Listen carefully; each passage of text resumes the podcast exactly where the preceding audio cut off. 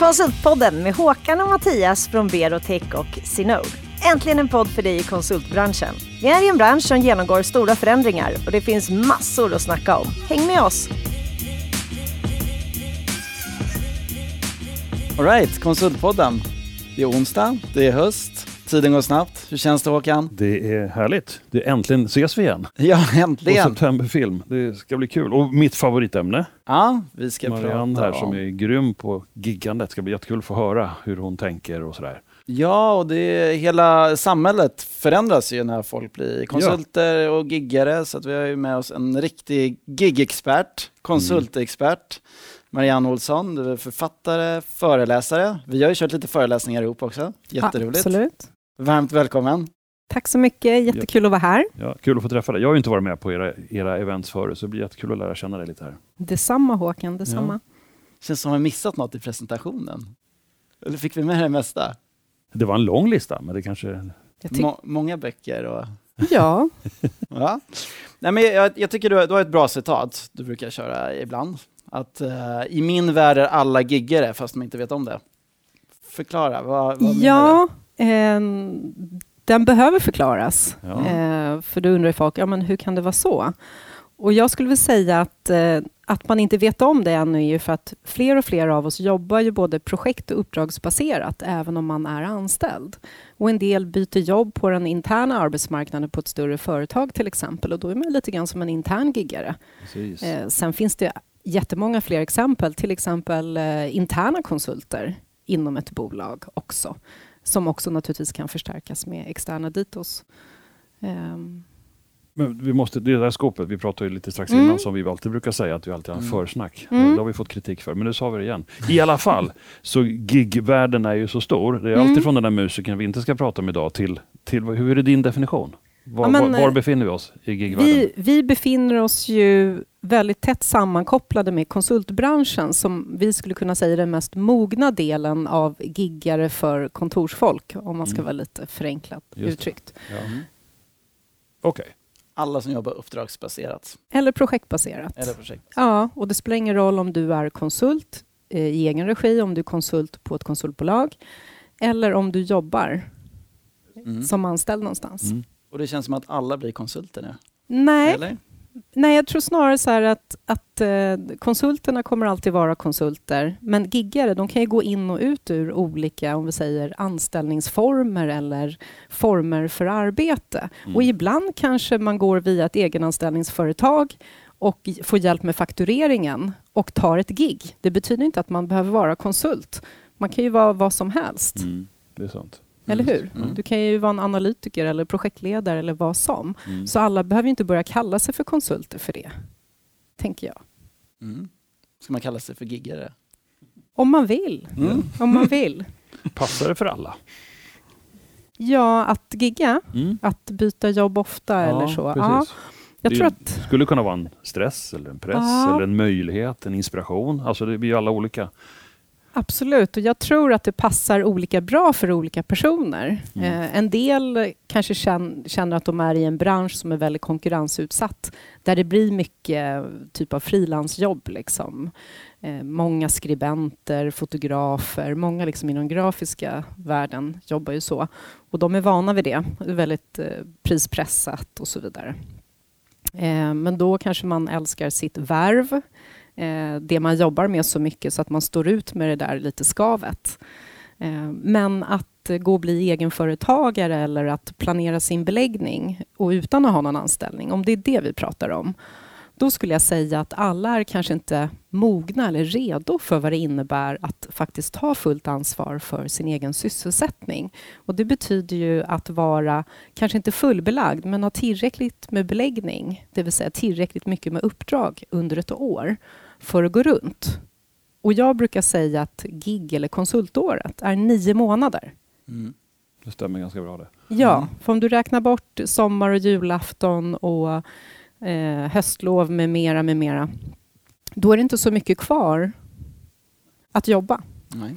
Och sen ska du också under de nio månaderna inte bara jobba ihop de andra tre på året, utan gärna kanske lägga undan lite för, den här, för någon regnig månad eller två eller tre. En liten buffert. Ja, Precis. Men eh, gigbegreppet har ju blivit så, så spritt nu och alla pratar om gig economy och så vidare och alla blir konsulter, fast de kanske inte blir det. Var, varför tror du att eh, just nu pratar vi om det? Varför har det blivit? Jo, jag skulle säga så här att det finns två stycken eh, samhällstrender som är stora oavsett om vi ska prata arbetsgivarnas utmaningar. Då skulle jag säga att det är digitalisering och kompetensförsörjning som är det absolut svåraste de har att bita i. Och de här hänger ihop kopplat till gigekonomins sätt. Att det finns mycket digitala tjänster där man försöker då eh, nyttja den här nya, jag vill inte säga trenden, men samhällsförändringen. Eh, och sen då kompetensförsörjningen. Alla företag har idag jättesvårt att hitta rätt talanger och matcha med de behoven som de har och behoven ändras väldigt fort. Mm. Eh, så ofta gör man en, en rekrytering som kanske har ett års perspektiv men, men man låser sig för en mycket längre tid. Och det är där det faktiskt kan vara en fördel att använda sig av en gigger eller en konsult för att det går att styra längden på uppdraget på ett annat sätt. Eh, det finns ju många fördelar med konsulter. Eh, jag vet inte om vi ska gå in på det. Eh, men det kan ju vara att få liksom nya ögon och mm. Mm. utan bagage och mm. allt här. Jag känner igen mig där. Jag har ju varit i konsultvärlden hela mitt liv och i lång tid så var konsulterna till för att ibland göra unikt viktiga saker mm. som ingen annan kunde. Men många gånger är det liksom en gummisnodd i konjunkturläget att man, liksom, man flyttar arbetskraften ut ur huset när den inte behövs och tillbaka när den behövs. Mm. Det som händer nu tycker jag är att teknikskiftena går så galet mycket fortare ändå än vad det gjorde förr som gör att man är tvungen att ha de här nya med sig någonstans mycket närmare kroppen än förr för man är rädd att tappa plats, missa mm. tåget. Mm. Så att det uppstår ju någon form av stress. Och då, då kommer de här in, som jag förstår. Då. Ja, och eh, jag tror utifrån en eh, rapport som Caris Futures skrev för ett halvår sedan eller så, så uh, pratar just de om de här två trenderna. Och eh, när det gäller kompetensförsörjning då, som är starkast förknippat till vårt ämne idag, eh, så är det så att offentlig sektor är också de som har det svårast och de har också en extra utmaning i att de måste följa lagen om offentlig upphandling mm. eh, som är jättebra, till, rätt tillämpad. Så, så att eh, de har liksom dubbla ok. Mm. Jag tror det. Så det finns mycket att, att att göra för lagar och ja, samhället absolut. och för, för att förenkla hela det här? Absolut. Och de som eh, redan har gett upp eller skyller på att ja, men jag är inom offentlig sektor, det går inte. Då skulle jag säga att man är bara ett år ifrån nästa bra avtal eh, som då arbetsgivare eller beställare inom offentlig sektor så kan man alltid göra nya ramavtal. Jag tycker du traditionella företag utnyttjar konsulter, gig economy tillräckligt mycket? Eller är det? Nej, jag skulle säga att eh, vissa bolag gör det ju fullt ut, särskilt startups. Vi kan återkomma till det. Eh, men jag skulle säga att potentialen att tänka mera gigifierat eh, i hur man organiserar sig och hur man säkerställer att om man nu är ett företag, hur man ska uppnå en viss tillväxt eller hur man ska få kompetensen att eh, komma in till det bolaget, vad man behöver göra där tror jag att fler och fler börjar se att man behöver anpassa hur man bygger sin organisation. Och eh, jag antar att du kanske spel, anspelar på en artikel jag skrev om 80-20.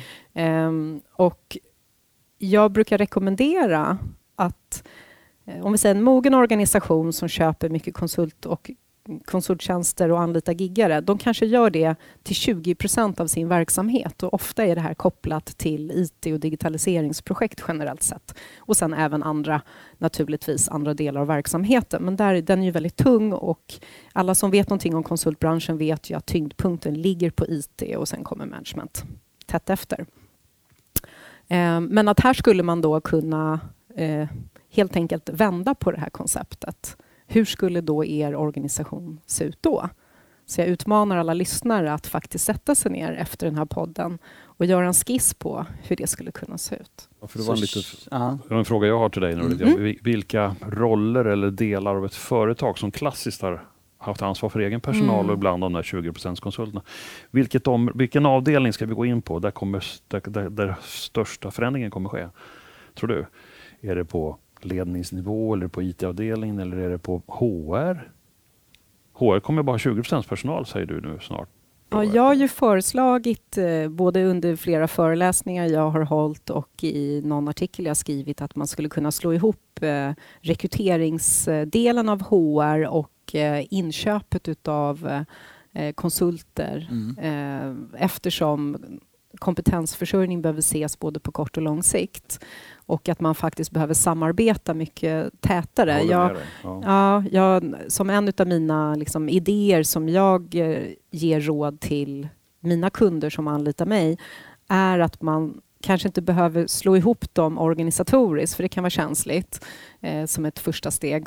Utan ett, eh, en annan rekommendation skulle vara att man kanske har ett rekryteringsråd eller ett kompetensförsörjningsråd och man kanske ses eller, eller har en slackgrupp liksom, som man skriver i, vad man är för typ av varelse som organisation. Och för då kan du ju använda, säg att du har en vakans på en roll som du inte har lyckats rekrytera till. Då kanske du har sex månaders eh, lön och headcount som du faktiskt skulle kunna använda och göra ett inköp med. Och så brinner bara de där pengarna inne, till exempel i offentlig sektor. Nej, bra. Mm. Jag tycker också att man, mm. jag, jag, gissar, jag är ju inte någon HR-person, jag har aldrig varit det. Men jag kan tänka mig att från att ha haft ett ganska stort inåtperspektiv för att hantera och vårda inåt, så känns det som att HR och även de andra då, som jobb, måste jobba mycket mer utåtriktat. De måste bli talang-scouter och leta, hålla koll på de här. De mm. där grymma som mm. flyger förbi. Mm. Är det inte så? Ja, kanske. Kanske, nu får jag nästan, inte ett ont öga, men lite så här, en fundering. Berätta Nej, hur du tänker. Nej, men jag, jag, jag satt eh, och, och, tänkte på det. Du ställde en fråga till mig alldeles här innan som jag inte tror jag besvarade och det var på vilka roller man ja. kan ersätta. Ja, eh, så om jag får svara på det först mm. så jag skulle säga att det mesta skulle du kunna byta ut med tanke på att du har interimschefer till ledningsgruppen. Det är också en form av konsult och giggare. Och då tar du in en, en chef som passar för den fasen. Du kanske behöver rekrytera en ny profil och du behöver ha någon som liksom håller verksamheten igång tills du har hittat den. Då är det en, vad ska jag säga, en strategisk position där man gör det. Så att den gamla bilden av att man bara kanske bemannade operativa roller är nog fel. Så om man ska tänka utifrån den här, om vi säger gigifierade, om man designar en ny organisation då kanske det är så att på nyckelpositioner, när du ska bygga en ny organisation, då kanske du behöver ha en specifik giggare som leder en marknadsenhet eller HR eller vad det nu kan vara för att säkerställa att förändringen uppstår hos medarbetarna. Att, att man blir en förändringsledare kanske mera. Eh, men det är upp till var och en och varje organisation att hitta vad som passar deras DNA och det finns ju inte liksom en lösning för alla här utan jag tror att om man bara tar till sig 5% av det vi pratar så tror jag att man kommer några steg framför sin främsta konkurrent. När jag pratar om det här i mina forum så är det, får jag ibland invändningarna kring vad händer med företagskulturen och den kompetens vi har samlat. Eh, hur möter ni något? Ni är ute och Men, pratar eh, Absolut, om 20% är medarbetare, 80% är giggare och konsulter. Hur, hur behåller vi kulturen? Hur får vi DNA? Hur ja. bygger vi upp strukturen? Här? Ja, jag vill inbilla mig att om det nu är som du beskriver då i den här fiktiva 80 procenten, eh, då kommer ju de in med en massa energi och glädje och kunskap. Och då blir det också intressant att vara giggare i den organisationen. För man får lära sig så mycket och man får inspiration av de här kollegorna. Att jag tror att det är väldigt mycket som eh, det blir ringa på vattnet i positiva upplevelser. Det tror jag. jag, också. jag tror eh, och, och då kommer ju det också eh, föras över naturligtvis på de befintliga medarbetarna som känner sig trygga med det här eh, ständiga lärandet. För det är ju en utmaning man måste vara medveten om att eh, om man är förändringsobenägen, vilket de flesta av oss är innerst, innerst inne, men eh, en del av oss har lättare för att hacka i oss det, om man ska vara lite krass, för så är det ju. Men eh, för de som vill möta utveckling så är det ju de medarbetarna som kommer vilja vara en sån organ organisation. Ja, det är bra. Så den där första anblicken av lite rädslor kring mm. att någonting nytt ska komma kan omvändas till att det blir så pass mycket bättre då? Om jag ja, tolkar det rätt, att det blir mycket nya influenser, man får lära sig nytt och man blir en del av en community som gör att man kanske själv lättare har att kunna vara relevant i framtiden ja, också. Det skulle kunna vara så. Eh, jag, jag har ju varit konsult i snart 20 eh, år och någonting som kunderna aldrig planerar för det är ju den här kompetensöverföringen eller ens en riktig överlämning. Det får man ju sällan tid till. Eh, för det finns inte så mycket pengar och nej, men projektet är ju slut nu. Ja, men hur ska ni ta med alla lärdomarna vidare då? Mm. Liksom. Så där tror jag att alla organisationer skulle, bara genom att jobba mer med den delen Eh, och hur man överför kunskap från en konsult eller giggare man nyligen anlitat och säkerställa det.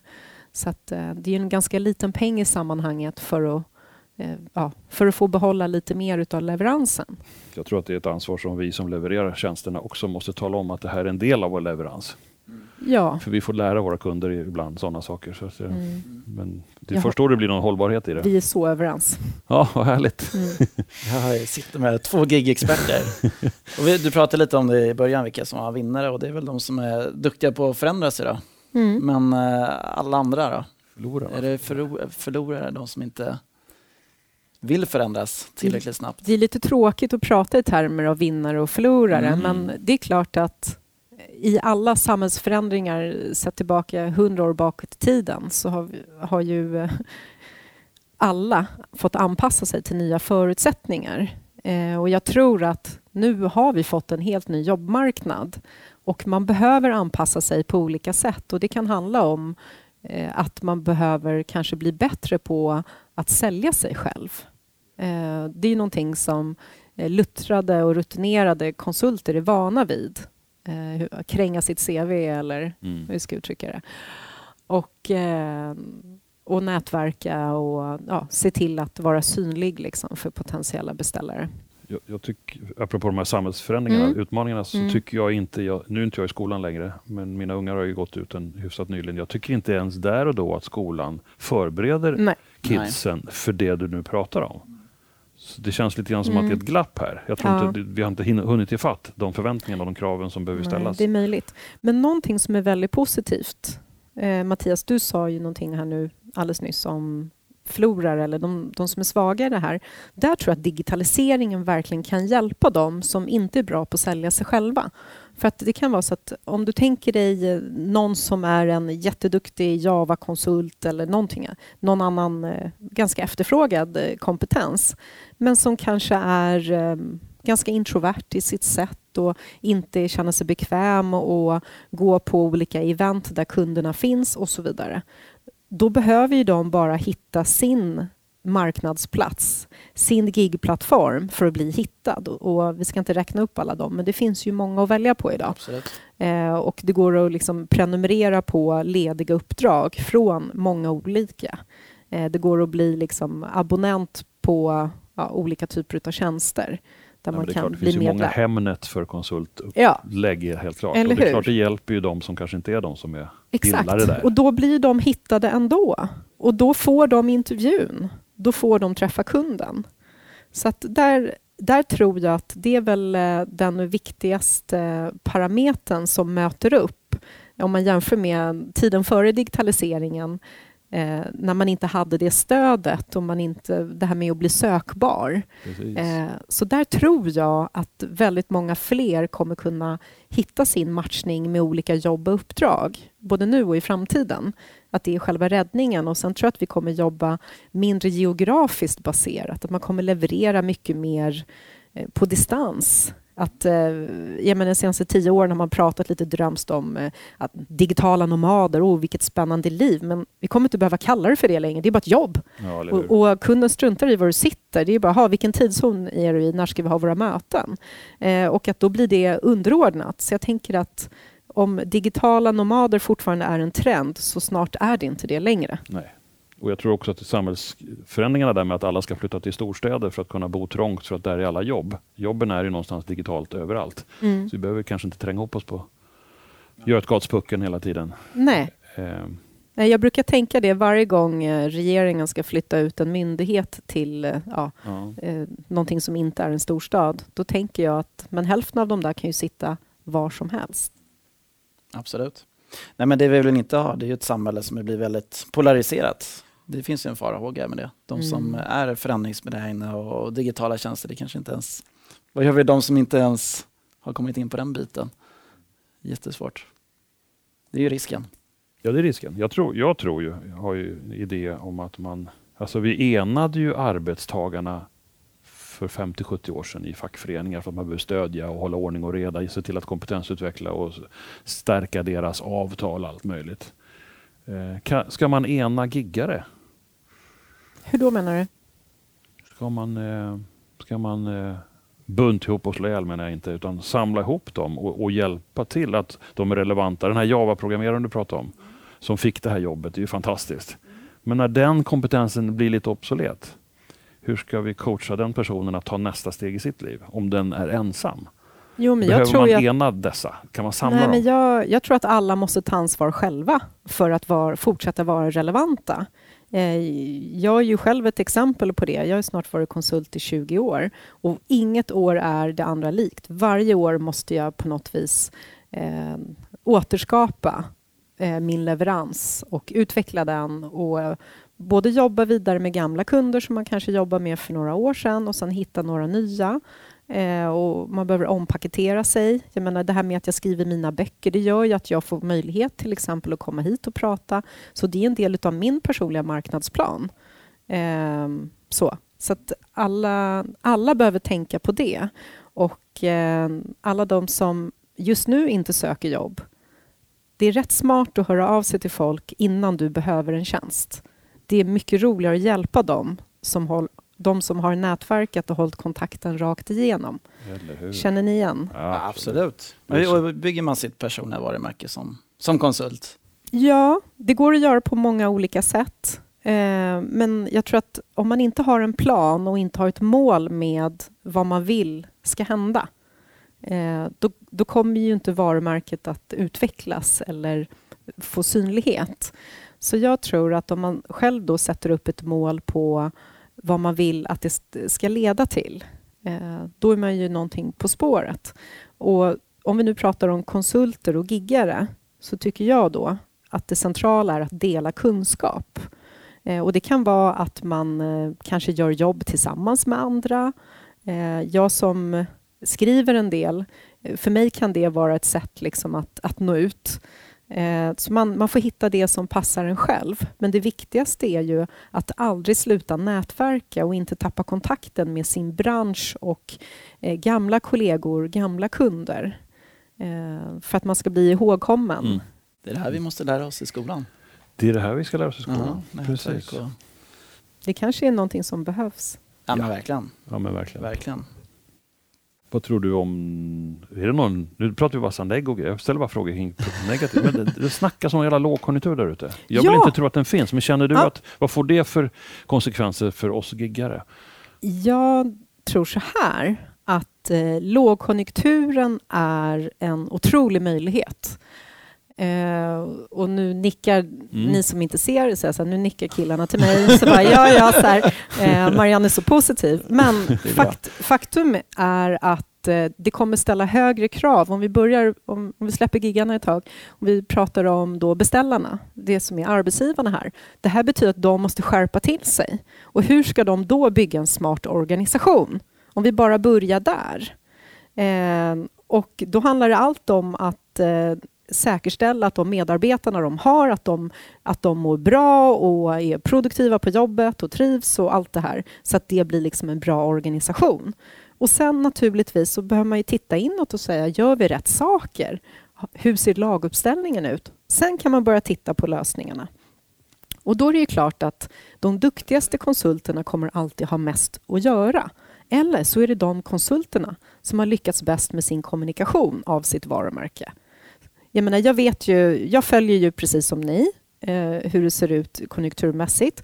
Och antal annonserade uppdrag har minskat lite grann under sista kanske tio månaderna. Jag vet inte om ni har samma bild. Ja, mm, lite grann, mm. inte jättemycket. Men någonting som det har funnits överskott på och då behöver man bara titta på den här konsultrapporten som Brainville ger ut om vad man förväntar sig få betalt beroende på vad man är för typ av konsult. Och då kan man se att det finns inom vissa roller att det diffar. Men jag vet att eh, projektledare har det funnits ett överskott av ganska länge. Men det betyder att de duktigaste, eller de som jobbar med den typen av projekt som är mest vanligt förekommande, har mest att göra. För tre år sedan var det liksom POS-projekten som hägrade. Liksom. Eh, men nu är alla apotek utrullade så att uh, nu kan vi göra någonting annat. Kanske. Så det beror på. Ja, mm. ja, bra. Tack. Vad är, vad är det som är positivt att vara konsult och, och giggare? Ja, det bästa med att vara konsult är ju till att börja med att man är sin egen chef. Och om man har möjlighet så väljer man vilka uppdrag och med vilka man jobbar tillsammans med. Eh, man väljer hur mycket man jobbar, vilket parentes betyder man jobbar ganska mycket, slutparentes. Eh, men man gör det då främst under de där nio månaderna. Sen behöver man naturligtvis hålla ett öga på mejlen alltid. Eh, men att det kanske ger möjligheter till annan typ av återhämtning och balans resten av året. Eh, och beroende på vilken typ av konsult eller giggare man är så behöver man ju inte vara i ett 9 till 5-läge. Eh, IT-branschen är ju väldigt 9 till 5 mm. formad mm. Mm. eftersom det oftast handlar om resurskonsulter. Så så det kommer man inte ifrån. Men om man är en annan typ av konsult som kanske har flera mindre uppdragsgivare eh, och då kanske man får andra typer av luckor vissa dagar. Eh, och då kanske du inte är ledig, men du kan styra varifrån du jobbar eller på annat sätt få eh, en känsla av frihet, en upplevelse av att du bestämmer. Men det är väl friheten som, som driver det här framåt tror jag? Ja, jag kan säga redan när jag skrev min första bok 2006 så gjorde jag en undersökning och då sa alla som var intervjuade att flexibilitet och frihet gick före monetär belöning.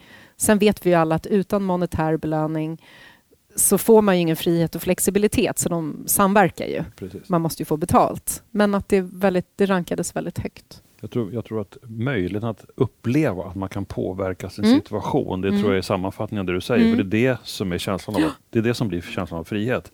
Sen, sen gnetar man rätt hårt, för man vet inte hur det blir. Mm. Det är många timmar, men bara uppfattningen av att nej, men jag, jag har makten över mig själv, den tror jag är väldigt mm. stark.